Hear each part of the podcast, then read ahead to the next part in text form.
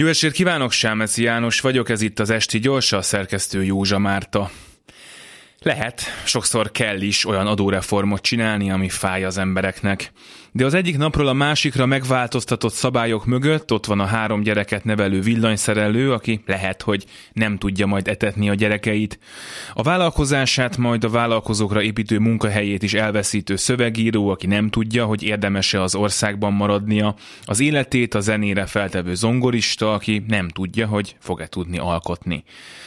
Lehet, sokszor kell is emelni az energiaárakat, de a rezsicsökkentés hirtelen megvágása mögött családok vannak, idős emberek, akik nem tudnak már mind spórolni, akik nem tudnak kifizetni egy százezer forintos gázszámlát, és akiknek az eddig sem könnyű élete úgy esik most szépen lassan darabokra, ahogy a már emlegetett rezsicsökkentés miatt soha fel nem újított vízvezeték rendszerekből elfolyik a víz.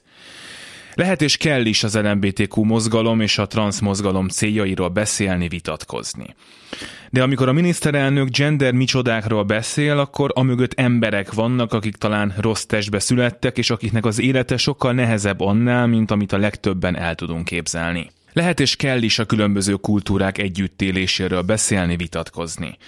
De amikor a miniszterelnök a fajok keveredéséről beszél, akkor amögött ott vannak a cigány magyarok, az afrikai bevándorlók Magyarországon született, magyarul beszélő magyar gyerekei, a szerelmet egy magyar férfi mellett megtaláló vele gyermeket vállaló dél-koreai nő, akik most mind lehet, hogy nem érzik otthon magukat a hazájukban.